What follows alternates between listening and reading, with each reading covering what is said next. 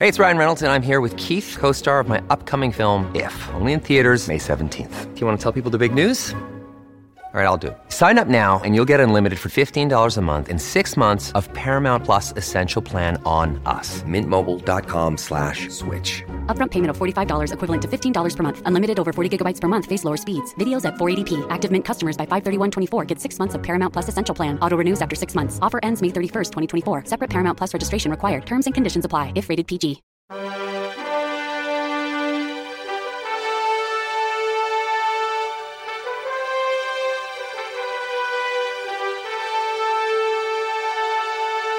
Welcome to Lighthouse Faith Podcast, where we are moving forward in truth and love. I'm Lauren Green, chief religion correspondent for Fox News Channel and author of the book Lighthouse Faith. Well, recently a Catholic bookstore in Florida filed a lawsuit against the city of Jacksonville, Florida, for requiring businesses to use customers' preferred pronouns.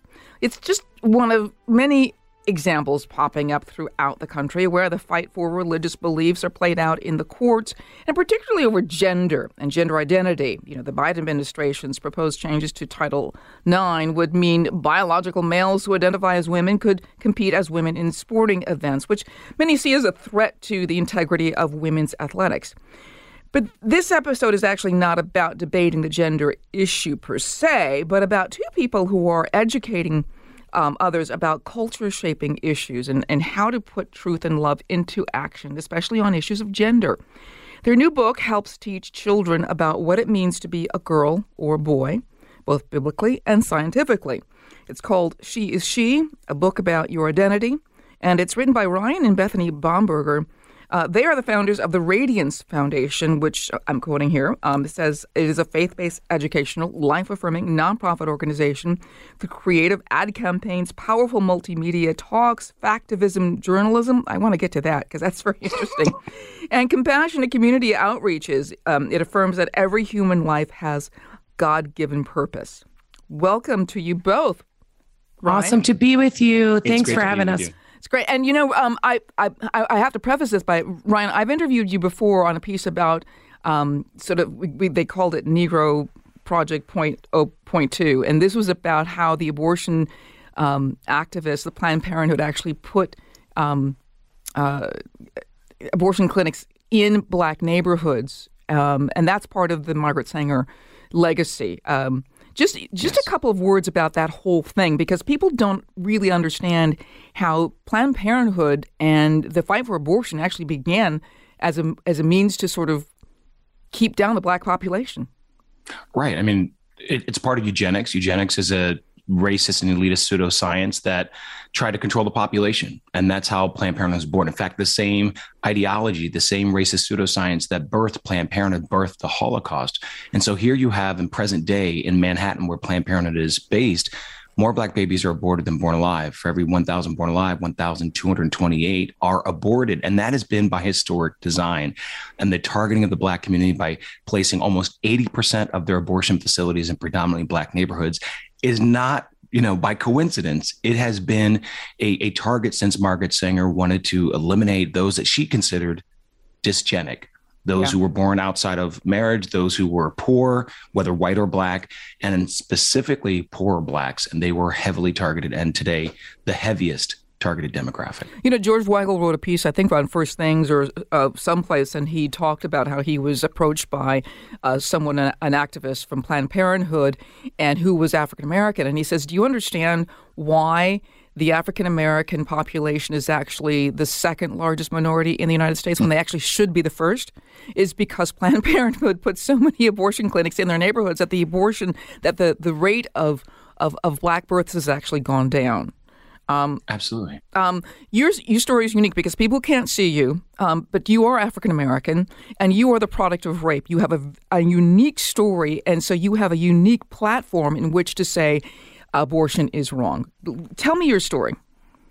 Absolutely. I actually was born out of the violence of rape. As you mentioned, I was conceived in rape, but I was adopted in love. And so I was adopted into an amazing family, a mixed family with white, black, mixed, Native American, Vietnamese, able, disabled, family of 15, where I have six brothers, six sisters, and 10 of us were adopted. I was the first one adopted, and obviously it went well. So every year, new flavor added to the family. But, you know, and I'm mixed. I'm white and black, which is why part of what we do through the Radiance Foundation is just our heart for actual racial reconciliation, or even just to just obliterate this whole destructive construct of race, because we're one human race. But that's my background. And now married to my best friend right next to me, Bethany, and we have four kiddos, two of whom were also adopted. So we're really passionate about adoption, passionate about defending the most marginalized, because that was me. Yeah. And I suppose the pro-abortion movement, the abortion rights movement, they don't want to hear your story. No, not at all. We learned that early on. One of our first campaigns in Atlanta, where we began, NPR interviewed me for about 45 minutes offline, and the story came out in 3.5 minutes, and they didn't mention me at all. And it was the campaign that we created, that we launched, the our TooManyAborted.com campaign. So I realized really quickly, yeah, a lot of mainstream media have no interest in my story because it defies their fake narrative about who is pro-life. Yeah, you know, so I want to ask you about this book, She is She, and, you know, it came across my desk, and it's a children's book. I mean, there's no doubt about it. It's a children's book. It's about a half an inch thick, you know, and it has all sorts of wonderful color pictures in it. But what motivated you and Bethany to write this book, She is She? Yes. Well, for years before becoming a homeschooling mother, I was a school teacher in the public schools. I did private schools. My entire, you know, almost a decade and a half was in the school system. And I have witnessed how powerful it is to use literature to talk about really difficult issues. It's a fantastic way to really break through what a lot of people would rather not talk about. It's actually pretty fascinating that at this point in history, we had to write a book that's called She is She, so that we can actually address the issue of the erasure of women in our culture. I do believe even a decade ago, we wouldn't have thought that this would even be needed, necessary, or really desired. But now there are so many adults that are saying, how do we talk about this with our children? And Ryan and I, it's our heart to really take the fear that comes with talking about difficult issues and replace it with a confidence that comes when you have a tool and can articulate what the culture has made very difficult, but you can age appropriately articulate a worldview that in this case addresses a really bigger issue. You know, and it's also interesting, too, because even though, you know, this is a book about, you know, she is she and understanding what it means to be biological male or female, it's almost in that category where it could almost be illegal. I mean, you listen to that story about the Catholic Church actually having to fight in court over not having to use somebody's preferred pronouns when they address them in their business. I mean, they're attacking businesses in this way. So it's almost like it's almost like something that happened. Your book is almost like 5 years too late, in a sense. You know what I mean? I mean, because of the recent cultural events. I mean, but were you did you just get to the point where you're thinking, we have to say something now? And are you afraid for the backlash? Nope. We're not afraid of backlash. Nope. I mean, truth is powerful. Right. Truth is powerful. And we do everything that we do out of love. 1 Corinthians 13:6 says, you know, love does not delight in evil, but it rejoices in the truth. This is why we do what we do, whether it's, you know, books that are meant for an adult audience or our children's books. Our first book was Pro-Life Kids, and this one, She is She, is really born out of our own experience here locally. We live in Loudoun County, Virginia, by the way, Lauren. Oh, okay. So right. You may have heard of Loudoun County. Oh, yeah. Yes. Oh, yeah. And we've been involved in these school board meetings, and they have, you know, like policy 80/40 that basically says we can transition your child. We can affirm their brokenness and the lie of all this gender radicalism, and parents can't know anything about it. So we just got fed up with all of this, and we wanted to equip, you know, adults to be able to speak the truth about these issues. And that's why the book has different sections. It has one section after the all the adorable illustrations and the rhyme. What does the Bible say? And then there's the section, what does science say? Because science is always reinforcing biblical truths. But then on our website, sheisshe.com, there are deeper resources for parents and teens who want to go much deeper into all this gender radicalism so that they can understand what's going on, and they can understand the propaganda that is so prevalent out there. Right. And the erasure of women that we're seeing. We're looking at statistics that are showing us that there's exponential increase in the thousands when we look at women who are seeking gender treatment of any kind and gender reassignment surgery. We're seeing that this is an attack on women. And yet at the same time, like you mentioned, it is, it's becoming a hate crime to talk about the fact that you were biologically born a woman. And that's something that is undeniable. That is something that is beautiful. That is something to be celebrated. And we're watching too, as, therapists and pastors who have been, it's been their desire to speak into the root of what is going on that is causing these desired changes. They are now fearing for their jobs, because if they don't affirm what people are saying that they think is going on with them, then it's just they're scared to lose their position and their jobs. And we as Christians don't have the luxury of being silent. We don't have the luxury of just being bulldozed by an industry that is targeting our kids at younger and younger ages. And as adults, we have a frame of reference of growing up as females and males, but we're looking at an entire generation that doesn't have that frame of reference. Yeah, and I think that gets to the cultural issues. I mean, you talk about that, the culture is broken and confused. How did we get there? How did we get to a culture that's confused to the point where the government itself becomes the wielded authority in terms of saying you must believe this or you must believe that? Mm-hmm. Go for it. Well, it's the not just the erasure of women and girls, it's the erasure of objective truth. And so when you have a culture that's veering further and further away from Christianity, from the faith that has established so much of this country, it's not hard to understand. Well, if you're veering that far away from the Bible, of course you're going to veer away from the truth. I mean, simple. And then you got medical associations. Let's use that as an example. Medical associations that have abandoned science for politics. I mean, to say that, gender, the phrase that is often used, gender assigned when you're born. No, it's not assigned when you're born. It's assigned at the moment of fertilization. Our DNA determines whether we are male or female. That's scientific fact. But now that's now considered transphobic to say that. And of course, it's absurd.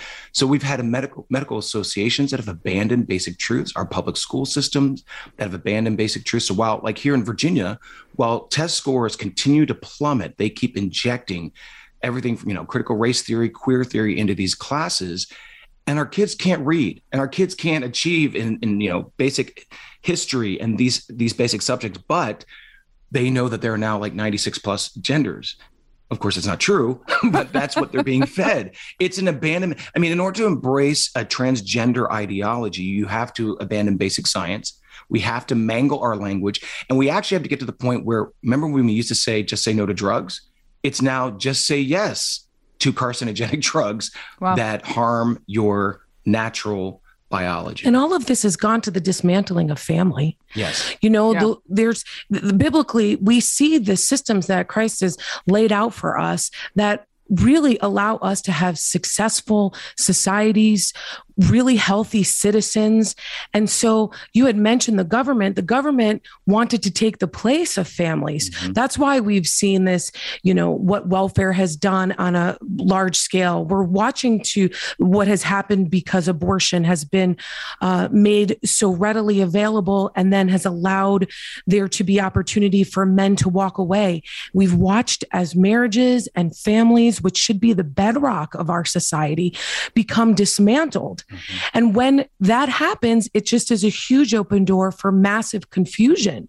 And so this, what we're seeing is actually not surprising if we were to take an eagle eye look and fly up and see where things have been headed for a while. You're right. This book probably should have come out 5 years ago because we should have seen this coming. And that's why I think that especially as Christians, but just as citizens, we need to wake up to what's going on around us and don't be rocked to sleep because we think that we don't know what to say. Be intentional about finding truth, about, listening to these podcasts and listening to those that are speaking truth, finding where we can access tools that will allow us to speak truth into our children's hearts and minds. One of the things that hit me when I was reading your book and when I was reading some of your statements, Brian, is that, you know, the LGBTQ community is quite influential, to say the least. Yes. And they're quite powerful. How much pushback have you gotten from them about your statements? But also, have they launched any kind of legal moves against the Radiance Foundation? Yeah, they don't like us. Well, I will say, yeah, we're not loved by LGBTQ activists, certainly not. And this is the heartbreaking part. First of all, we love everybody. Yes. As Christians, we are called to love every human being, but not every human doing. Yes. And so we are able to differentiate that. Unfortunately, we've received death threats. We've received all kinds. Well, you know, emails that I could not read in a podcast or in a broadcast. But yeah. The truth of the matter is, and we work with people who actually have come out of that lifestyle. I know the LGBT activist community hates when we talk about that, but it's true. And it's amazing when they talk about, oh my word, I love what you're doing. I love how you're addressing this. And so we have to, because it's one thing for adults to have to kind of sift through some of the stuff, but children are ill-equipped. Even if you speak into them, I mean, what is a 4 and 5 year old or a 6 and 7 year old in kindergarten, first grade going to say to a teacher? I mean, they're not equipped to do that. And that's why we have to be the ones reaching out and protecting them. And even those who are struggling with same-sex attraction or struggling with gender dysphoria, they need the truth. We have to figure out what is the origin of this. And that's many times when you talk about all things LGBTQ, they never want to talk about the origin of things. Oftentimes people just want to throw glitter and rainbow and just pretend everything's okay, but everything's not okay. And I think there are times that we miss some of those origin points that explain why there's some of this brokenness, why there's some of the confusion. Yeah. Let's take a break right now on Lighthouse Faith Podcast. We'll be right back with Bethany and Ryan Bomberger. We'll be right back. From the Fox News Podcasts Network.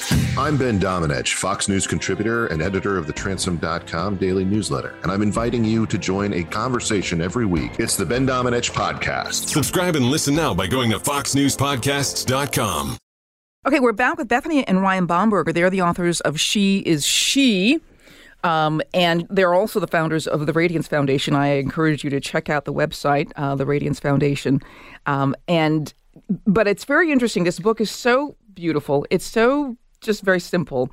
But the first two pages of the book are really explain the simplicity of it. The first page shows a beautiful picture of a girl, and it just says, she is she, in big letters. The next page is a wonderful little boy holding a turtle, and it says, she is not he. And then the next couple of pages shows a group of kids, and it says, she is not we. I had to laugh because I thought, okay, adults who would read this would be offended by this if their gender understanding is totally different from this. But why did you decide to make it so simple like this? Isn't simplicity sometimes, if you can get it right, the most profound? We could talk all about, some people are saying they and we could explain this in a lot of words, but I find that sometimes it's just more powerful to get to the point and be concise. And honestly, I feel like when we peel back so many of the arguments and all of the rhetoric that surrounds what's going on, at the end of the day and at the beginning of the day, it's as simple as she is she. She is not he. She is not we. She is she, right? She's a mother. She's a daughter. She's a sister, not a brother. Simplicity, this, I feel like we're in a culture where we have all of these discussions and all of these things thrown at us that sometimes we forget that foundational truths are just simple, straightforward truths. And so I think kids respond to that as well, too. We don't want to lose them in the discussion. And how many discussions on gender radicalism could you keep a fourth grader or a 4-year-old involved in? Probably not many. So we wanted to make this age appropriate without missing the major points. It's interesting because, we've heard about the library sponsoring and school sponsoring things like Drag Queen Story Hour. And then what's his name, tried to go in and do the Bible study story hour, and he was rejected. Was it Kirk Cameron? Yeah, Kirk Cameron tried to do the Bible study story hour. It almost begs the question. It's like, you don't even have to ask the question, but, you know, it shows how important it is for women, for females, especially young girls, to embrace their biological gender. And you would not think that when you talk about this, that would be so subversive and treasonous, but apparently it is today. Yes. Yeah, and here's the tragedy. As a father of four, two of our kiddos are girls. I don't want them to grow up in a world where they're being replaced by guys. I mean, you look at this, the area of sports, it's insane because, I mean, you have in our culture, the left is always talking about patriarchy, but this is actual patriarchy where guys take over girls' positions. Guys take over the awards and the scholarships, and it's happening in pageants. It's happening all over the place where a guy can simply identify. And we to have a Supreme Court justice, for instance, who cannot simply tell us what a woman is. Mm-hmm. At the same time, she's saying that the Supreme Court needs more women. Well, what's a woman? She can't even define it. So it's a way that we have to break through this insanity. But women and girls are the ones who will suffer most from this broken ideology because they're the ones who are being replaced. You know, and where are the feminists actually standing up for women in this issue, in this debate about transgenderism? Fake feminism folds. Because what they have touted as feminism really means, hey, how can we become more like males? How can we step on males in order to accomplish more? How can we be more like a male? And at the end of the day, like I would say, the beginning of the day, but, you know, there's a revelation of God in a female and a revelation of God in males. And there is room for both of us. And there is such beauty and there's so much influence that comes when we understand that my body, I have carried children, I have nursed children. My body does things that Ryan's body doesn't do and vice versa. 100% agree with that. Yes. And we should celebrate our differences because there's room for both of us and there's room for different roles and there's room for different physical features. And feminism, really what we've been sold over the decades is a version of fake feminism, which doesn't stand up under the pressure. And what happens? These women are thinking it's okay that this transgender movement is happening. And there's no way they can reconcile that with what I would consider true feminism. I don't even really use that, but the whole word feminism is this thought that what we're doing is we're moving ourselves forward. We're taking a stand. We're coming up. But the way that we have done this historically has not been a way that will keep us standing. It's saying, hey, we got to step on other people. It is not a viewpoint that has allowed us to embrace the absolute unique, undeniable, beautiful differences. Let's take it out of the political realm and take it into the personal realm. Mm-hmm. How would you speak to a person who is born female, but then wants to identify as male? This gender dysphoria is what psychologists used to call it. And now it's something else. I don't know if they've de-diseased it, but they have certainly normalized it. The reaction is to give them puberty blockers and all their and surgeries and things like that. So how do you talk to a person who has this belief that they are in the wrong gender? Well, you know, there are a lot of issues in life where there's confusion. I mean, there's confusion with those who have eating disorders, and we certainly don't affirm the disorder itself. But we try to get to the root of the issue, and love and compassion should compel us to say, wait a minute. We don't want further harm to come to this person. You know, Bethany and I, we see, and any Christian should see other human beings as being created in the image of God. And when you see them that way, you want to act and react differently. And so you don't want this knee-jerk sort of reaction, which is what's happening right now. Oh, well, of course, you must be this. And here are the puberty blockers. And yes, sure, they're going to harm your body, but you're going to feel better after that, even though every study shows that you actually don't feel better after that. I mean, for instance, in Netherlands, which has been embracing of all things LGBTQ for a long time, there's a prominent study, peer-reviewed study, that shows that trans men and trans women, and I'm putting that in quotes, have far higher suicide rates in the long term. Yes, in the long term. Yes, and this is post-op, and so what we want to say to people who are suffering, you know, this kind of confusion is that there is help. And that's why on our website, sheisshe.com, there are actually resources to those who counsel and help find out the origin of this, because a lot of people actually come out of this naturally, even many times without any counseling. But with counseling, they come out of this because they are able to actually be exposed to truth. But we have this whole attack where they're criminalizing counselors, psychologists, and even pastors for actually speaking the truth about biological gender. You know, it's interesting because when I'm from a different generation than you, I'm, you know, maybe a couple, I'm not quite sure, but anyway. But when I grew up, it was actually cool for a girl to be a tomboy. And, you know, you were the, you know, and you talk tough, mm-hmm. and, you know, you might wear jeans, or you might, I mean, you're just kind of a tomboy-ish kind of thing, and nobody really cared. Everybody kind of knew that eventually the girl's going to grow out of it, you know, and mm-hmm. And, you know, like I might have been a tomboy as well, but I certainly did grow out of it. But the idea is that today, a tomboy, now they're going to give her puberty blockers. Now they're going to give her all sorts of drugs to say, oh, she's really a girl. It's like, but that's not, I mean, she's really a boy. That's not really true. How did we, I feel like we've just made this leap into transgenderism without understanding the transition. What happened? I think because I'm a Christian, you know, and so my perspective is what's going on in the spirit.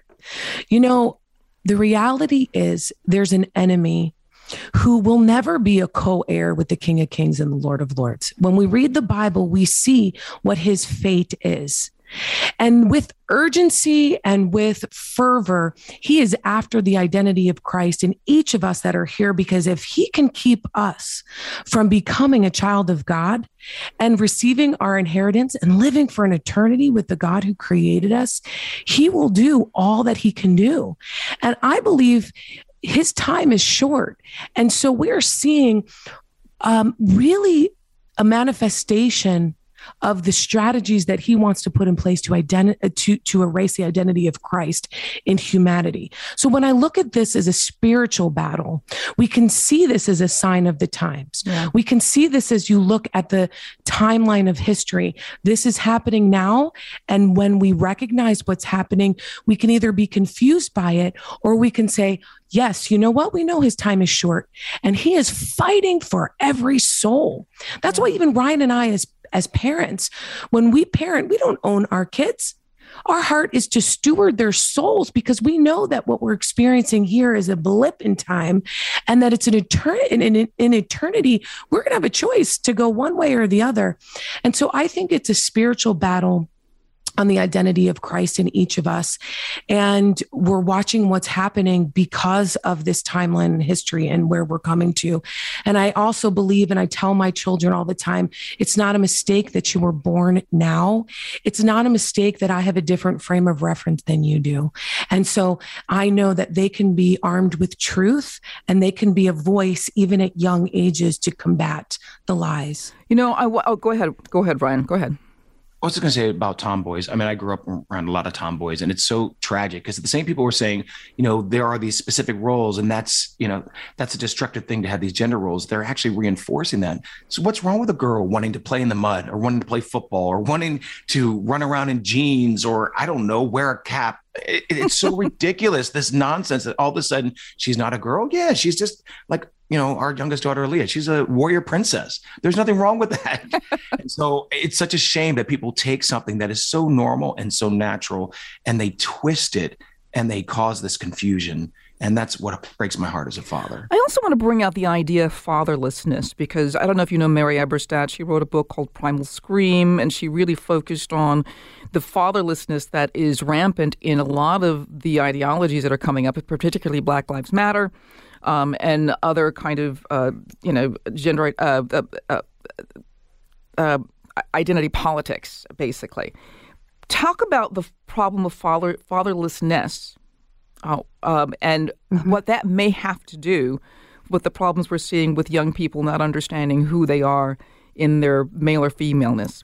Right. It's an epidemic. It's everything. I mean, it's why we have a culture right now that can't see the complete picture, because we've it's been dismantled.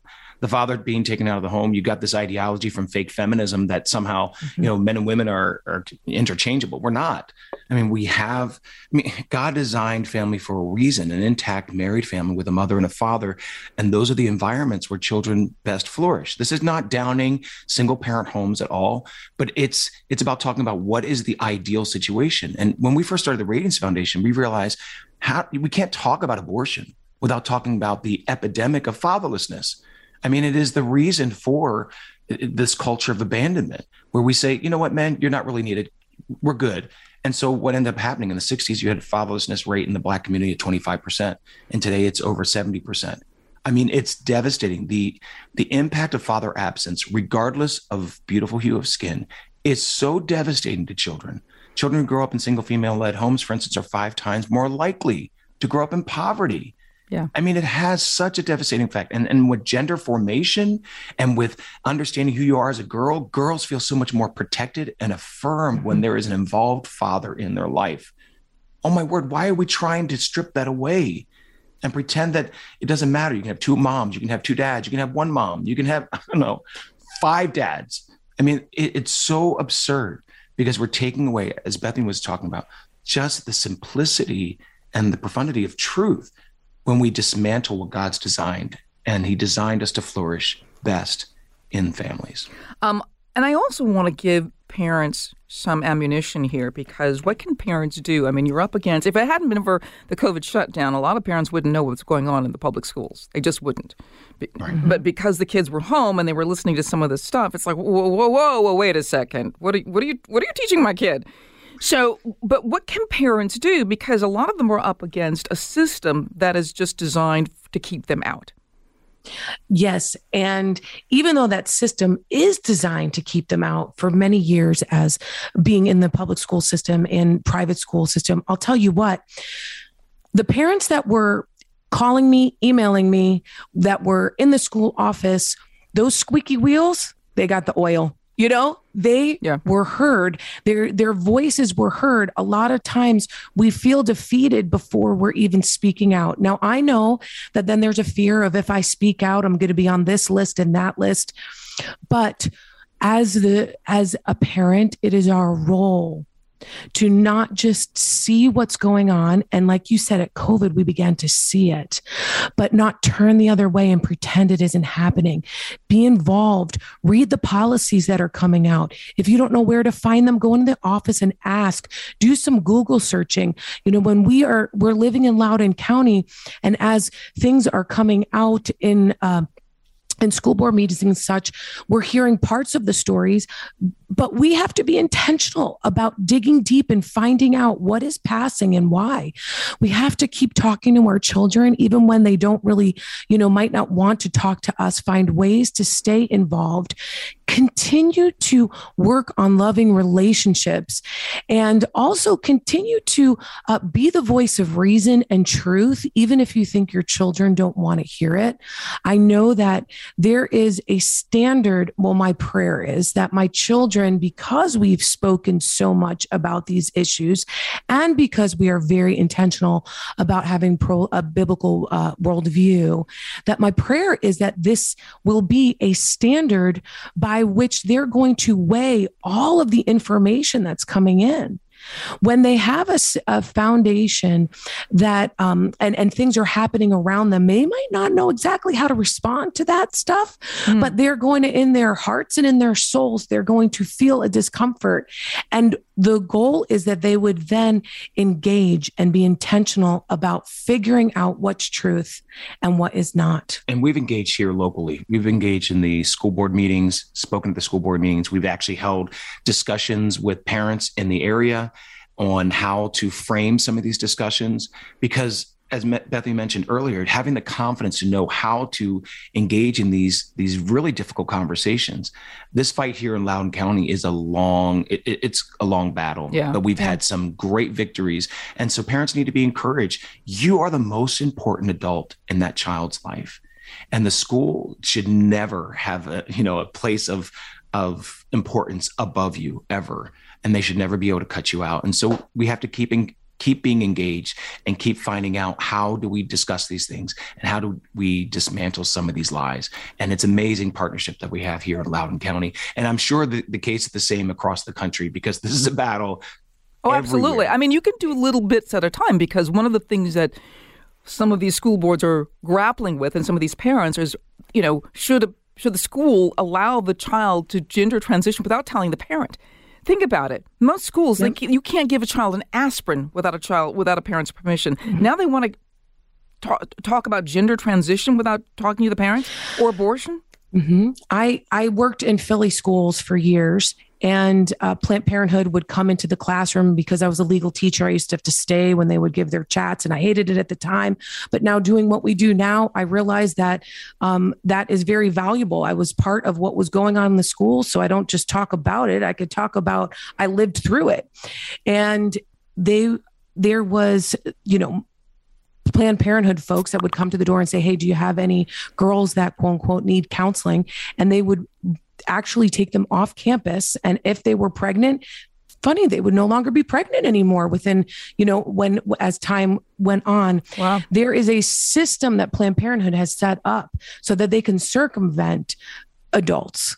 And as we've seen the overturning of Roe and the changing over to chemical abortion, what we've also seen is Planned Parenthood taking on this gender issue and doling out, you know, these puberty blockers. Why? Because they have mastered a system that will bypass the parents and engage with the students, and the students feel affirmed, and the students feel like, oh, this is my savior. This is my deliverance out of whatever I'm feeling. This is what I want to do.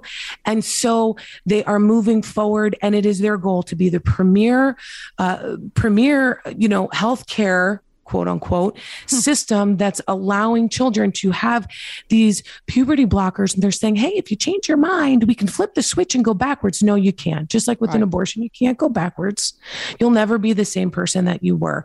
But it's frightening, and people need to know that this is decades. This has been decades in the makings to have a system that is working the way it is. Wow. Okay, Bethany and Ryan Bomberger. The book is called She is She. It's a book about your identity, but this is just the starting point of the Radiance Foundation. This is it's so much larger than this book, but the book will get you started. What's the website for the Radiance Foundation? Radiance.life, L-I-F-E, Radiance.life. Radiance.life. And people can find out more information about the foundation, about all the social media pages, about a lot of the things that are going on. And one thing I forgot to ask you about, and I want you to talk about this real quickly, Ryan, is factivism journalism. What is that about? Yes. You know, for when we first started the Radiance Foundation, I was naive and thinking, oh, these mainstream media outlets, they're going to love my story of adoption. They're going to love the fact that I'm an adoptive dad. They're going to love that, you know, I come from a racially, putting them in quotes, racially mixed, because we're all one human race, racially mixed family. They're going to love that story. And I realized really quickly, no, they don't. They didn't care. And they didn't care about basic facts. I remember when the New York Times interviewed me and they said, these numbers sound crazy and this sounds conspiratorial. I said, this is actually from the CDC. And I was blown away that the so-called journalists didn't know. And so that's when I realized, look, I'm a factivist. Activism is great in the sense that I want people to perceive injustice and do something about it. However, we can't be solely driven by emotions. Emotions don't set us free. Truth does. And so that's why we're factivists. And that's why one of our slogans, in fact, you can't see it because, you know, we're on radio, but it says, wearing a shirt that says less activism, more factivism. Cool. Cool. Well, thank you so much for being on Lighthouse Faith Podcast. This has been really wonderful to talk with you, and hopefully people will get your book and check out the Radiance Foundation website. It's really wonderful. It's been an honor. Thank you so much. Listen ad-free with a Fox News Podcast Plus subscription on Apple Podcasts. Amazon Prime members can listen ad-free on the Amazon Music app, or just hit the follow button on your favorite podcast player. And thank you all for listening to Lighthouse Faith Podcast. I'm Lauren Green. Have a blessed day. Listen ad-free with a Fox News Podcast Plus subscription on Apple Podcasts. And Amazon Prime members can listen to this show ad-free on the Amazon Music app. Hi, everybody. It's Brian Kilmeade. I want you to join me weekdays at 9 a.m. East as we break down the biggest stories of the day with some of the biggest newsmakers and, of course, what you think. Listen live or get the podcast now at BrianKilmeadeShow.com. Listen to the show ad-free on Fox News Podcast Plus, on Apple Podcasts, Amazon Music with your Prime membership, or subscribe wherever you get your podcasts.